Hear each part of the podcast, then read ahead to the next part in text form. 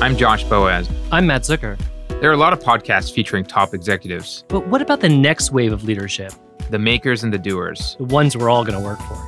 We wanted to meet them. Find out their story, how they got to where they are, and what they see coming for everyone. This is a spotlight on those on the way up. This is Rising. Today, we welcome top marketer and my friend and former colleague Paul Suchman to Rising. Paul is now Chief Marketing Officer of Audacy, a leading audio and entertainment company where he just led the rebranding from Entercom. Prior to that, Paul was Chief Global Marketing Officer at CBRE, one of the largest commercial real estate companies in the world. Before that, Paul was agency side, where he was EVP at BBDO, running accounts like AT&T and GE for seven years, and at Ogilvy and Mather also for seven years, where I met him as my account partner on our global Cisco account. We sure had a lot of adventures on both U.S. coasts. Josh and I are so excited to have this big time audio executive on our little marketing podcast and hear his story. So, welcome, Paul. Matt, Welcome, Paul. Matt, Josh, it's great to see you both, hear you both, be with you both. It's uh, fantastic to be part of it. Thanks, and it's great work you're both doing. So it's a it's a privilege and a treat to spend some time with you both. Thank you very much. I miss working with you. I, I think we should go back to the beginning. Maybe you could give kind of sketches of of like how you started out in your first jobs because you went agency side and then client side. I know you went to USC, but I don't know much else about your very very very beginnings. Sure, I will. But I think Matt, I should give you a little bit of a shout out. Is we did work together on the Cisco business at Ogilvy, and when we were at Ogilvy, there were two major accounts that really ran that place. It was American Express and it was IBM. And we got this little opportunity, a consulting opportunity to work on Cisco systems, uh, routers and switches. And this was at the beginning, right? This was in the, this was 2004, maybe 2003. It was a while ago. And it was right at the beginning of the whole internet, routers and switches. We had to look up what that actually meant.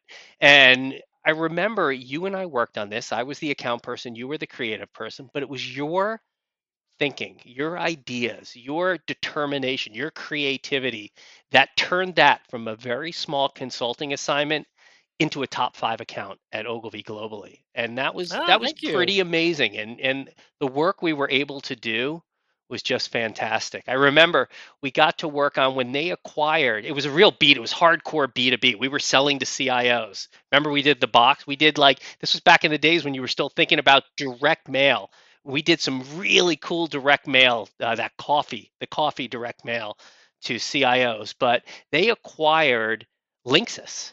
And Linksys was a consumer facing brand.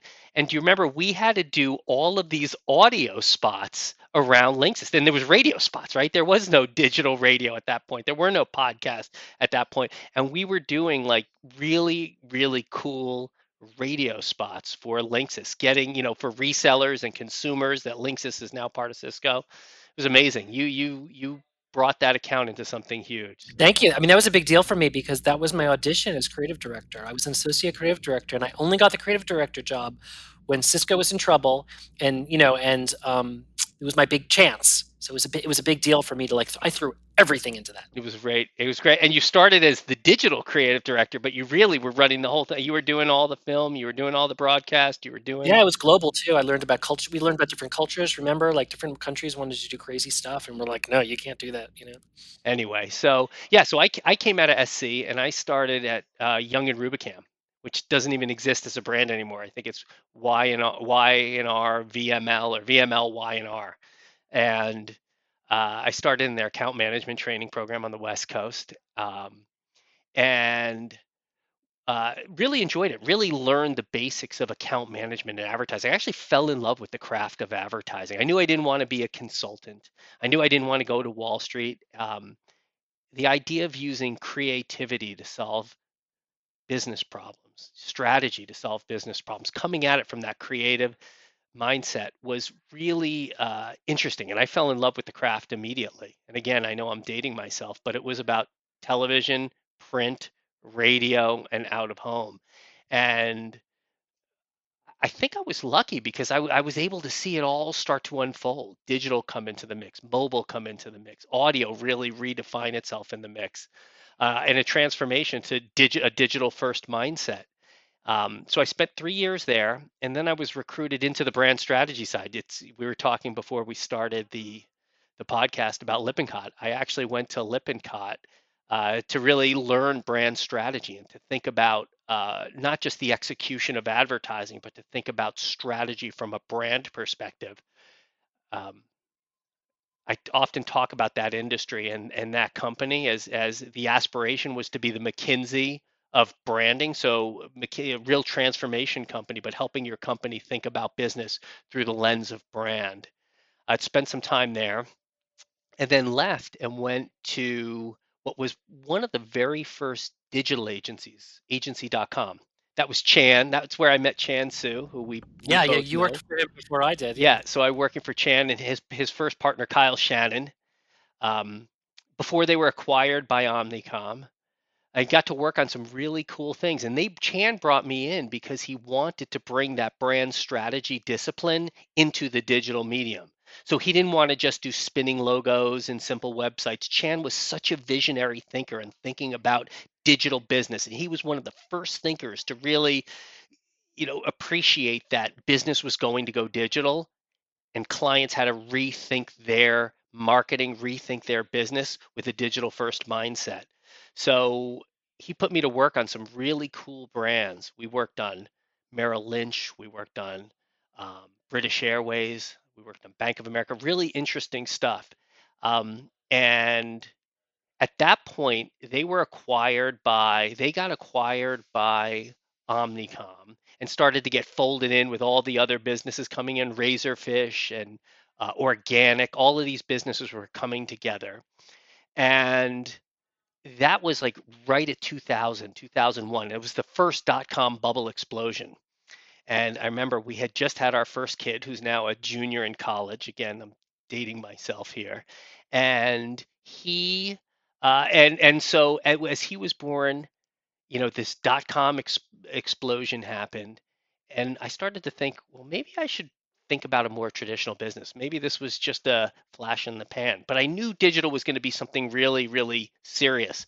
So I went and, and I was recruited by Ogilvy, and that was to work across Ogilvy, uh, Ogilvy and Mather, and Ogilvy One, which was the digital um, and direct side, and that's where we met together. We met, and and our adventure started. But um, you know that was the path, and then into BBDO, and then I went on the enterprise side I was at BBDO for seven. Oh, sorry, Josh. I'm sorry. Oh no, I was just, I was just going to ask, like, if you, you you kind of had a sense that digital was this, you know, kind of special thing. Did you did you do anything intentional career wise at that point? Did you say, hey, did you you know, like what did you do once you kind of realized there was something there? Yeah. So what I did, so if you, if I started in that traditional advertising role, then I went into that brand strategy role. So I had the creativity and the more strategic thinking I went into the digital role at uh, the digital. It was digital strategy. I was running a ch- digital strategy and business development for Chan. It was a very entrepreneurial company.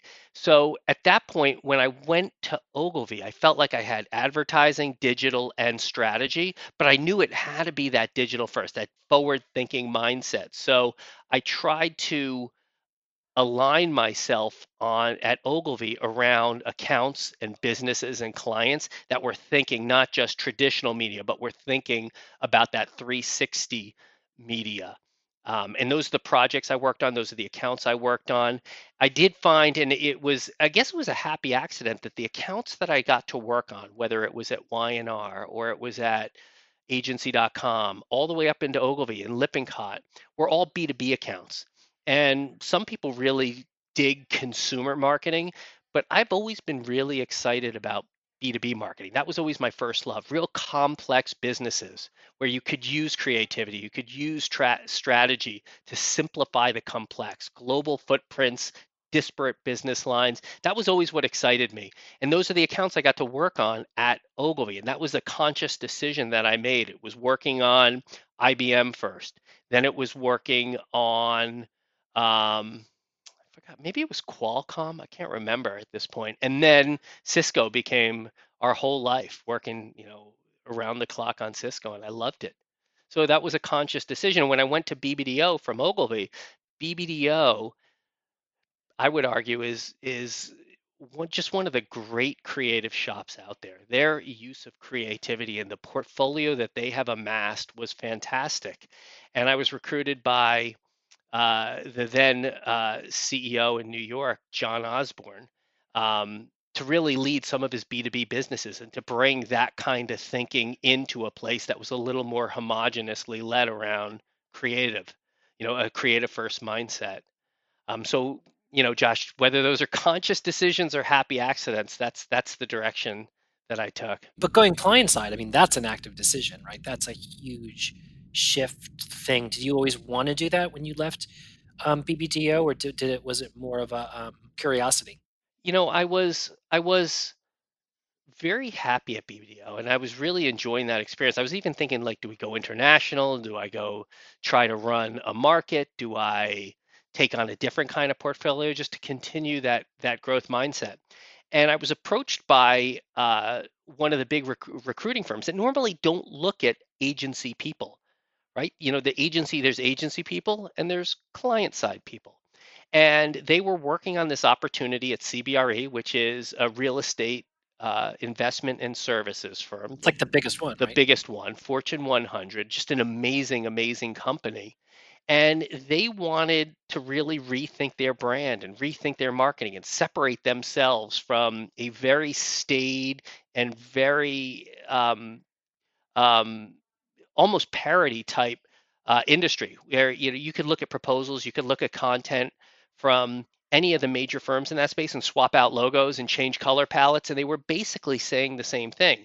So the recruiting firm presented me as a left field candidate, somebody who had deep B2B experience, somebody who really led with a digital and creative mindset, and somebody who wouldn't look like other candidates they were they were um, interviewing. And as I got into the business it, it, it, and started to go through the interview process, it felt very familiar from the standpoint of this complex global business, really dense subject matter, um, a need for creativity, a need for innovation, a need for like electricity in the brand, a need to really find that space where it could tell its story and differentiate itself from the JLLs, from the Cushmans. Those are the bigger brands in in that space. And I just became swept up in the opportunity and really wanted to to go for it. So I treated that, and I knew it's a hard leap to make going from the agency side to the enterprise side.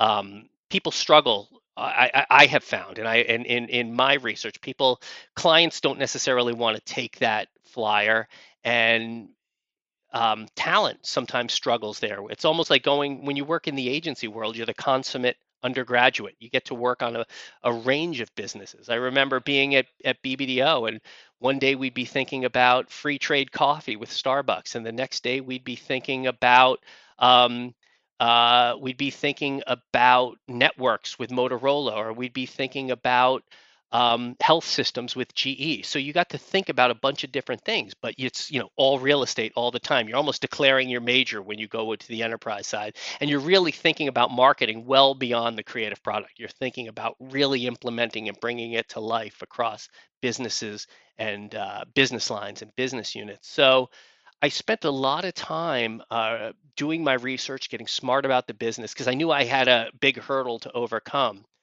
And I know you probably want to ask questions. I'll just tell one more quick story about the last time, uh, the last interview was a presentation. I had to present to senior management. They wanted perspectives on certain parts of the business. And in my research that I found out, um, CBRE in has part of its business and its outsourcing business. It's one of the it, it manages buildings all around the world. And through that management business, it is one of the largest buyers of toilet paper worldwide. I don't know if that fact still remains, but it was at the time. And I remember I created this slide and it was a roll of toilet paper and I photoshopped it. I actually had a friend of mine photoshop it in black and white and it really just captured the moment of this roll of toilet paper. It was beautiful. And I presented it, and it was a very conservative company. And I knew this slide was going to get me the job, or it was I was out. And what I talked about was I talked about how CBRE, just as the as the largest purchaser of toilet paper, right? Toilet paper, it actually touched lives, and there was no pun intended here. It touched lives well beyond the B2B, well beyond the real their work, their impact, their role, their brand had an effect on not just people who own buildings and people who lease buildings, but people, people who were in those buildings. And it had a right, it had an obligation to extend its brand footprint, to change its voice, and to become a much more human, forward, progressive thinking brand. And we talked about that. And that was that was the that was the the the spark that lit the fire to our the brand transformation that I led at CBRE. And that was uh, it was a great moment and I, it was it was one of those moments where you know you're either going to get it or you're out. And, and when you when you delivered it, did you know? Did it did it yeah, land? It did. It did. The, and you know, the, I, I remember the room was kind of quiet, and then it was like the conversation started, and I just sort of stood back and let that conversation happen. And it was almost like I was treating the interviews like I was a consultant working for the company versus an interviewer because I knew and maybe this is a, uh, you know a, a lesson for for our listeners here. A resume is a rear view mirror discussion. Everything in the resume happened in the past and i knew that if i was competing for this job against really qualified cmos who had that years and that pedigree of corporate experience there would be no way I'd get the job if you were looking resume to resume, if you were looking in the rear view mirror. So I didn't let the conversation go there. I focused on the business and going forward and the opportunity ahead and treated it like a consulting opportunity. Uh, and it worked. That's a really good lesson. I mean, for, for someone, a lot of us are trying to do something different or we're the, the odd thing out or we want to make a risk and we're not sure how to do it. So the lesson is not don't try to compete apples to apples, right? If you can't, find a find an orange Exactly right. Be an orange. That's the lesson: is be an orange. Don't be an apple. I think that the resume we spend a lot of time on our resumes, and we want to get them right. We want them to look perfect. We want those bullets to sing. We don't want it to be too much. We don't want it to be too little. We want to take just enough credit. We want to make sure that we give credit where it's due. We want to make sure that that piece of paper presents us with all of those values and, and all of those things. But it is a it is a here's what I did. It's not what can I do for you. And maybe that's easier said, but I think it, you know, maybe the resume opens the door, but it's the interview and it's the way you you move it forward that that wins you wins you the opportunity. And I and I think Paul, I think what you your the process you described, just all the prep work you did for it. I mean, I think I interview you know tons of people, and the ones that do the prep are the ones that stand out every time. It's like that, you know, because like you said, there lots of people have great resumes and kind of all blends together after a while. But the one that I, you know, someone recently, you know, listened to Rising podcast and they mentioned it in the interview, you know, and me being the vain person that I am, I was like, this, we got to hire this person. We need more people like this around us, you know, but, but it's, it's a prep, I'm right? watching so. my own son and his friends go through it. My son, I said, he's a junior. Um, he's, uh, he's at the University of Oregon and all of these kids they're looking for summer internships and it's really competitive. It is hard to get an internship and it's not enough to apply on a website and send the resume and they, they and I, I think you know my son passed a comment he's like it's a lot of work getting an internship and i'm like just wait till you get there. It's not it hasn't even started yet but you're right and there's a lot of really qualified people that, who want to you know get in the door and from a careers perspective, I mean, you know, uh, I know the agency world really well, but as you become the marketer and on the client side, and this most senior marketing client on the client side, how does your um, what you do, what you have to be good at, change? Has has it changed? Have you had to acquire very different skills or pick up things you didn't know, or are you still kind of the same person I knew, you know, 15 years ago? I would say we've been talking in analogies, apples and oranges. I'll throw one more out, and I promise it'll be the last one. When you work on the agency side, well, the analogy is the visual I want in in in your mind, Josh and Matt, is Pac-Man.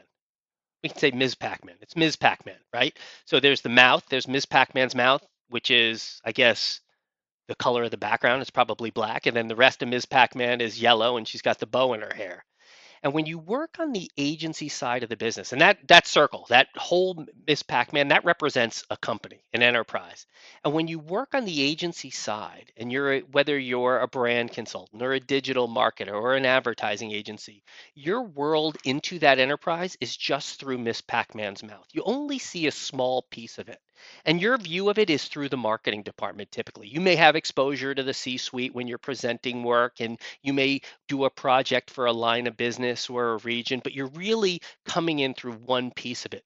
What you don't see is all the rest of the things that happen inside the enterprise on the marketing side. And it's not the glamorous broadcast uh, television work. This is a lot of content creation. This is research. This is a lot of reports. This is a lot of working across departments. It's a lot of implementation. It's managing social media. It's building strategies. It's it's it's marketing plans. It's it's presenting and managing budgets. It's navigating politics. And there's so much more to it to that marketing job. It really feels like a line of business job more than a creative job on on that enterprise side. And so for me coming in to the enterprise side, making that leap, I had to learn the whole Miss Pac-Man body versus just knowing that mouth and how to both navigate the organization and really deliver on that work at the highest level that was being expected. So that was that's the learning curve there. And that's why people struggle with the transition. However, being on that side and understanding how to get the best work out of your agency partners um, and knowing that you have to create a good brief you have to give them access to information you have to give them access to people you have to give them knowledge you have to support them in every way as part of your team um, that's been a big advantage because I've been able to get just amazing, amazing work time and again out of our agency partners because I know what these agency partners need to be successful. Um, and it's not magic, right? They need great briefs. They need fair budgets. It has to be, uh, you know, it has to be a, a, relationship where everybody wins. They need access to information. Um, and if you're able to provide that as a client, you can get the very best work. So I think that to me, that's that was the hardest leap going over there. And it was exactly the same, even going from CBRE to Audacy, which is a very different business, which is a B2B and a B2C business. Um, and when you went into CBRE, did you have a kind of an end goal in mind? Like, did you know, okay, I want to transform the brand, and then this is success, or you know, how how did you kind of because in an agency where, like you said, you kind of keep going. You know, there's always clients, there's always projects, there's always that forward momentum. But when you get client side, how do you know when you're the the time is right yeah, to move on? Yeah, it's a really good question, Josh. Um, you know things are a little more measured. You have your kpis you have your you know what you're going to do your workload and you sort of set it up every year. It's it's methodical. You can see you can see the plan and this was a this was a five year plan to go build um, to go rebuild the brand and to brand all the business units um, and to work on content across the business units and transform. There was a long list of things that we needed to do um, and then it's not like it got into maintenance mode because the world continued to change. Um, it was exciting. And when when I left, it wasn't that it was like, hey, you finished everything you need to do. It was, you know, we accomplished a lot, and the next year's journey was maybe not as exciting as the previous year's journey, and it was maybe time. You know, they they they if you look at the stats in the C-suite, the CMO is the least tenured position with the highest turnover. And I've often thought about why that might be. And maybe it's what you're leading to, Josh. Maybe it's like you, you're there to rebuild the brand and you rebuild the brand, and, and then what do you do next? And I think that's part of it. I also think that um, marketing can be perceived as a cost center versus a revenue driver. And they see an opportunity to refresh that. If you if you're going to be spending the money you see the opportunity to refresh it every three years and get new thinking in there. Um, i don't know. Do you what do you guys think? You you you speak to a lot of people. Do you think there's yeah I, I think that's very that's very true. It's like you know is there is it is it an optimization job or is it a transformation job? And if you're a transformer you're a transformer and then you might want to move on to a new transformation. If you're an optimizer, maybe you might stay longer, right? You might stay longer because that's your kind of thing. But I think we all uh, we are who we we are. I don't know for you if you had certain career goals, Paul, like what success would look like. Like, did you always want to run a cool brand or run a shop, or did you did you have like what does success look like for, for you? I think a lot of people bring that up in different ways on this show.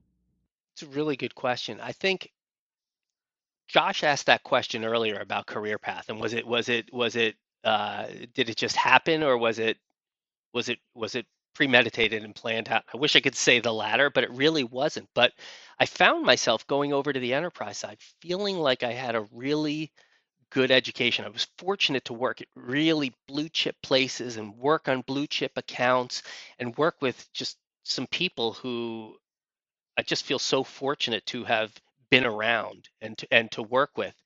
And um, the end goal for me was always about being a student of marketing. I always loved marketing.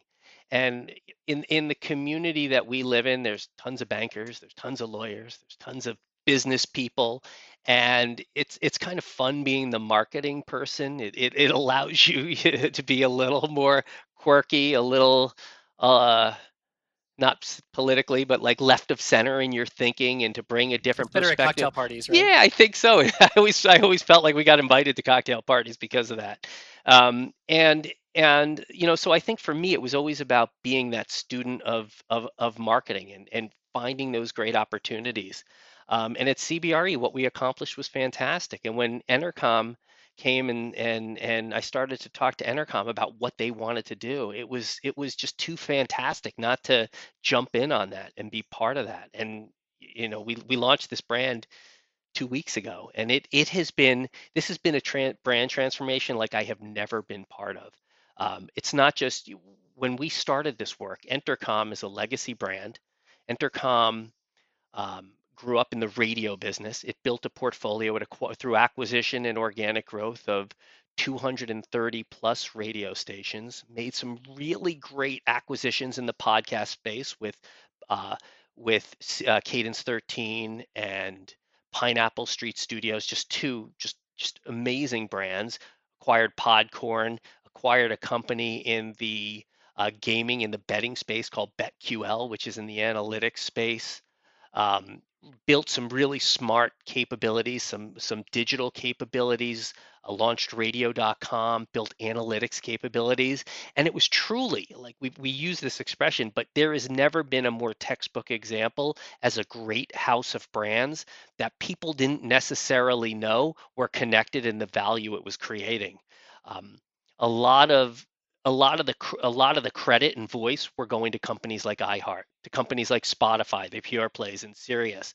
And Entercom was just creating some of the best original audio content on the planet um, really deep into the local markets that it served, really working with national clients and just amazing audio opportunities and producing some content across broadcast, digital, podcasting, and live events too that were just amazing. So that opportunity, and it wasn't just to to to change the name this was about transforming the company under a master brand and changing the look and feel, changing the narrative, changing every single touch point inside and outside the organization. In fact, I'm, I'm giddy. I get to road trip tomorrow down to Philadelphia, where the headquarters is, to look at signage that we're actually going to be putting on our buildings. It's like every single as it's so neat. And as I said to you earlier, Matt, um, when we were catching up, the color palette that we have created in and the font and the logo we've created and uh, the assets just that we have given our people the, the energy inside the organization it's just it's just palpable. People are just more stoked than i've ever seen so really exciting and i don't think you can do that at many companies. You don't get the opportunity to do that many times and that's not something we would have ever done at, at a cbre you know we did some really smart strategic brand work um, but that is a big or you're not you're not doing that inside that organization. Yeah that's fun. Where you know for before you embarked on something like this you know transforming a, a, a, brand and and all, all the different things that come with that how do you how do you learn this? How do you prepare as a professional? Is this something you, you just had a playbook from from cbre or did you have to actively go back and learn and and discover new things? It's a great question the branding, you know, as a brand, you know, if you had to pick the type, of, you have different types of marketers. Brand marketing has always been in my blood, and I would say that was probably a common thread throughout the career. Um, so instinctively, I felt very comfortable with I know where we are and I know where we want to go. How are we going to get there and bring the organization along and make sure that we do it and do it right? You know, if we're going to invest this kind of effort, these calories, these resources, these dollars into it. We had to get it right. We actually worked with an outside firm to do it. We worked with with with a branding firm to help guide us.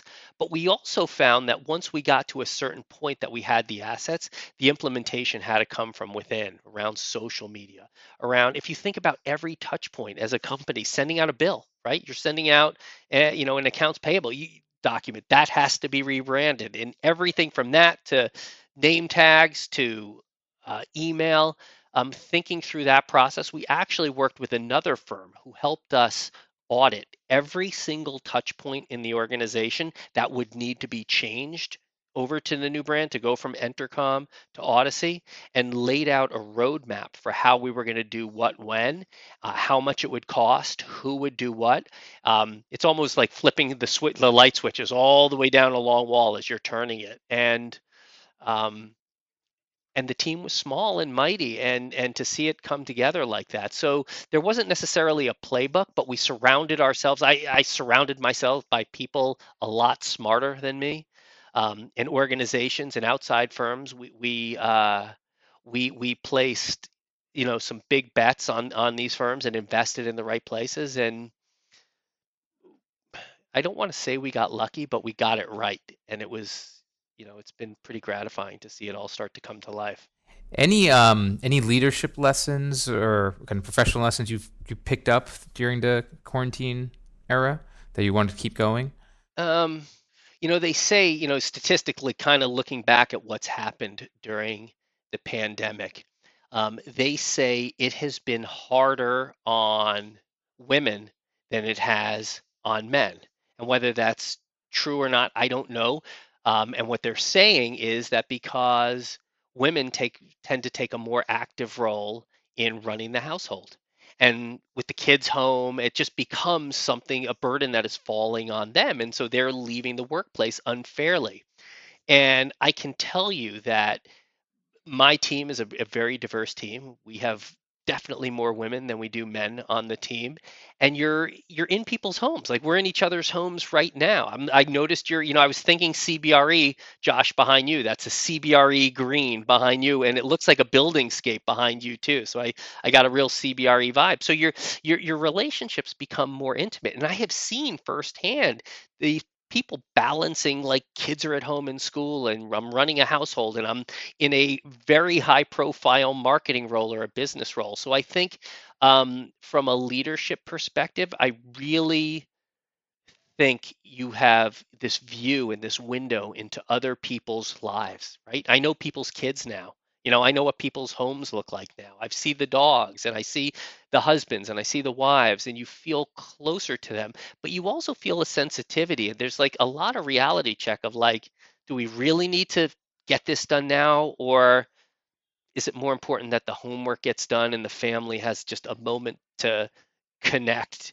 and you know whatever that connection may be so i think the leadership lesson for me is is, is one of empathy and really understanding um, the dynamics that people bring every day and the burdens that people bring and the challenges that people bring um, and trying to create an environment where people can have even though it's this blended life but they can have whole lives um, so that's that to me is a lesson to learn and to take back out into the real world is to really understand that getting the best work out of people, keeping people inspired, keeping people motivated. Uh, it really starts with understanding their perspectives and where they're at and giving them uh, giving them the comfortability and the environment and and the trust that they can be a whole person and and and and do a whole thing. Well, that's a great one. Yeah, if we can, I think as leaders, if we can keep that empathy that we've you know all had to develop. Uh, one way or the other this last year. If we can keep that going when when the world returns, and it feels like it's returning. You know, we found we were telling people to take time for themselves and things like that, and and it, it really wasn't working. Like they they were really still working, and they they really so we really had we, we had to be top down, and we we now are doing this. We shut down the firm um, the last Friday of every month, um, and everybody does, and we kind of enforce it, and we tell the clients. The clients are writing back great notes, like that is a great idea. I wish we did. You know, it's really the validation is really great. And I saw LinkedIn like took off a whole week, but we just take off a day at the end of every month for the next couple months, and people are really using it. But it really had to be the leaders also doing it and enforcing it to make sure it, it stuck to be consistent. And I thought that was a good a good lesson in role modeling and everyone's watching. That's awesome. And and what kind of what kind of dividends is that paying? Is there any decrease in productivity? Is work not getting done? Is there a quality change in the work? Yeah, right. So yeah, there's going to be no downside in productivity, right? Everyone's going to be more productive. What we're hoping also is maybe better attrition, you know, better better retention. That's that would be a hope because it's you know crazy war for talent right now, and we're hoping that it does help people healthier wise and and that these all these issues with burnout kind of go down, which is harder harder to measure. But yeah, the biggest ones would be productivity. We, we're convinced is not going down, is up because it's it's too high right now. Paul, where do you see kind of the, the world of audio going? I mean, it's it's hot right now. I mean, you have podcasts like Rising just blowing up the charts, but what else? Like, what else is out there? Like, what do you see over the next few years? Um, I see a lot more advertising dollars going into audio. I think the quality of the creative being cre- made in audio, it used to be an afterthought. I think people are really thinking about a screenless world and how where it's it's going, you know, from radio to audio to sound and how sound is a driver and how brand sound and how people sound and how companies sound. So I think it's going to extend into this world where it's eh, the next generation of computing is going to be screenless and it's going to be voice enabled. So I think you are going to continue to see audio drive a future of business. So it's going to play a prominent role in business. I think podcasting is going to become monetized. I think it's still a bit of the great wild west. I'm sure you're figuring it out as you go with with your podcast, Josh. But I will tell you, I think that that is going to continue to be monetized.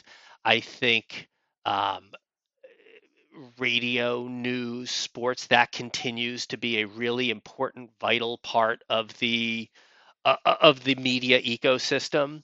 I think that connection into local markets remains very strong. I think you see innovation in different places as sports gambling, uh, sports betting becomes um, legalized in states. I think that is going to really take hold in the audio space.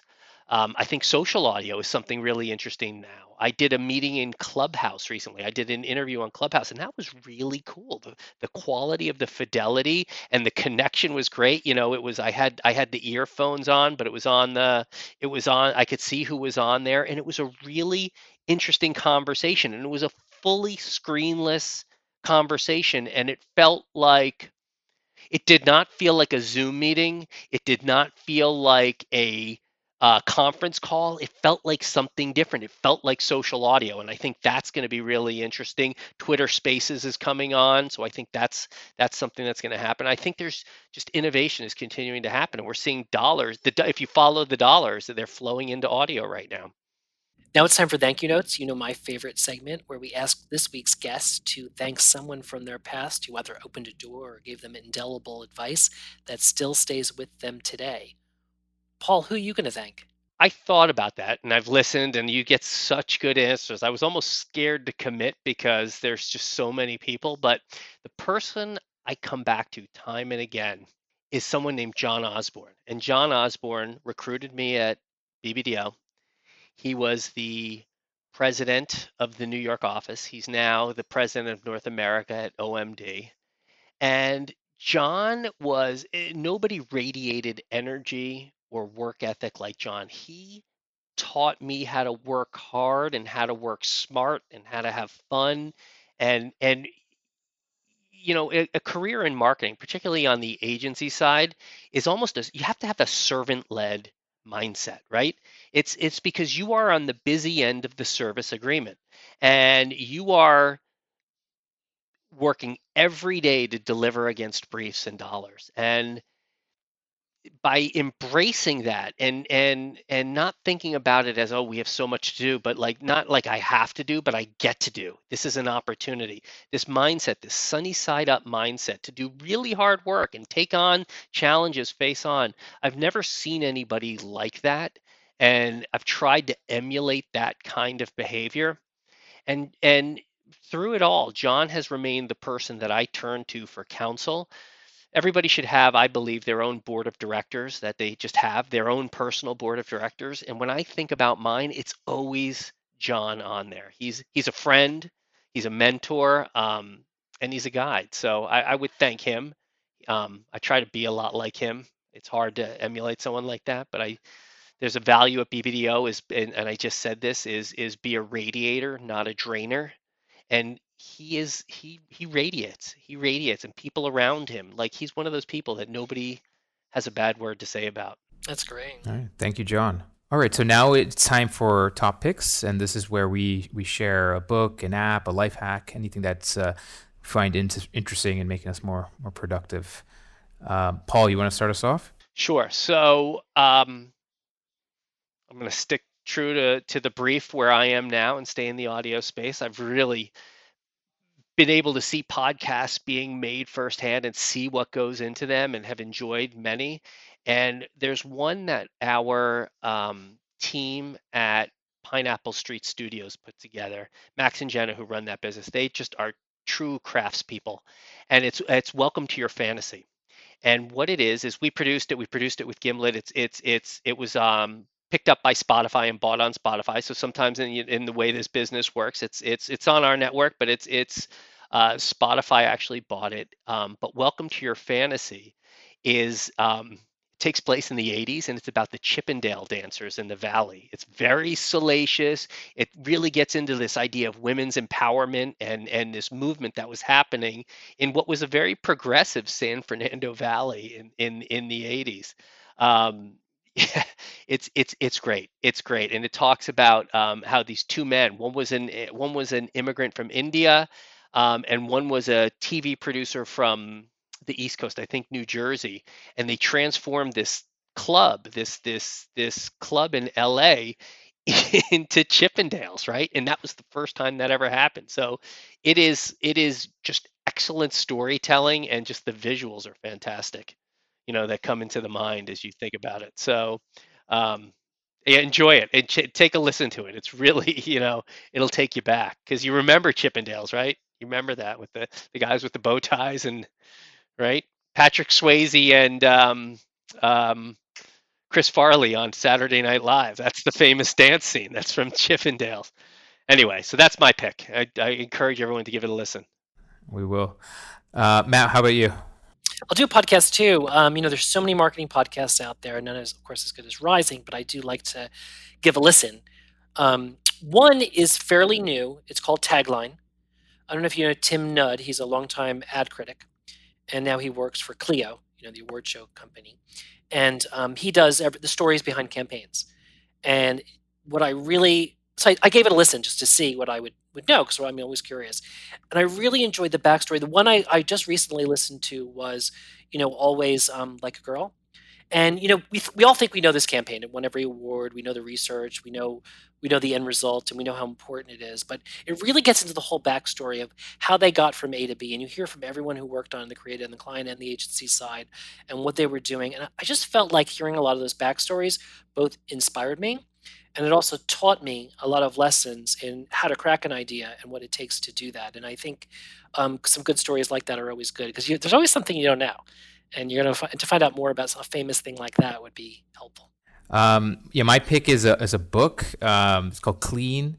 It's uh, it's a it's basically a kind of a book about healthy eating and like what goes into your body and all the things you use around you. And my wife read it like a six months ago, and it really changed her life. And she's been pushing me to read it. And I just had a doctor's visit recently with, and I, I was like my cholesterol levels seem to be high, so I was like, all right, let me finally read this. And but it's like I'm you know like halfway through it, and I was like, oh, just basic things like that. Uh, thinking about the food, the fruit you buy from the store, how many you know, thousands of miles I had to travel, and just thinking about little tweaks you can make in your day to day to to kind of eat healthier and yeah. Paul, thanks so much for coming on the show. I thought it was really great to catch up with you and really hear a whole story we didn't even even know about. How can people um, find you? Uh, they find me on Twitter at Paul Suchman uh, or on LinkedIn.